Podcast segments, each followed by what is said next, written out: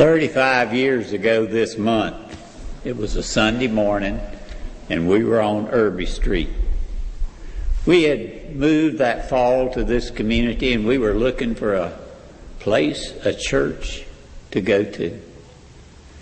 That morning I looked over to Jeanette and I said, Where are we going to church today?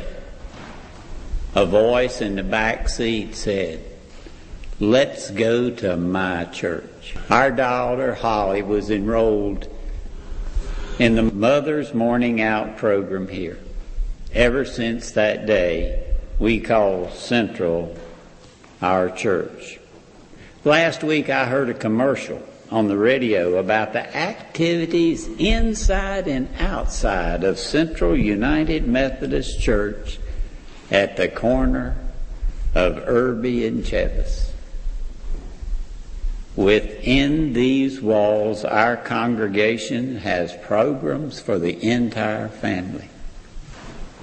Methodist men, United Methodist women, circles, junior, senior, disciple classes, men's Bible study, nurseries, children's ministries, central UMC preschool, choirs, Wednesday evening dinners, Shepherd Center, Schofield Library, and more and more.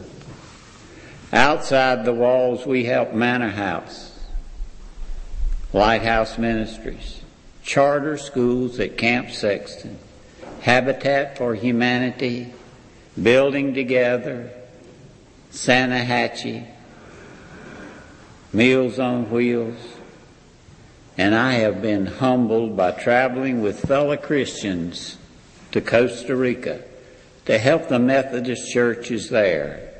Those who are less fortunate, help them to build or improve the housing for their ministers, their churches, or their Sunday school classrooms. We also sponsor youth basketball and adult sports. You know why all this is possible? It's because of your stewardship. Your stewardship within and without of these walls. And thanks to your stewardship, I believe we're a better community. You know, when you get in trouble, it's easy to call on God for help. But you know what we need to do?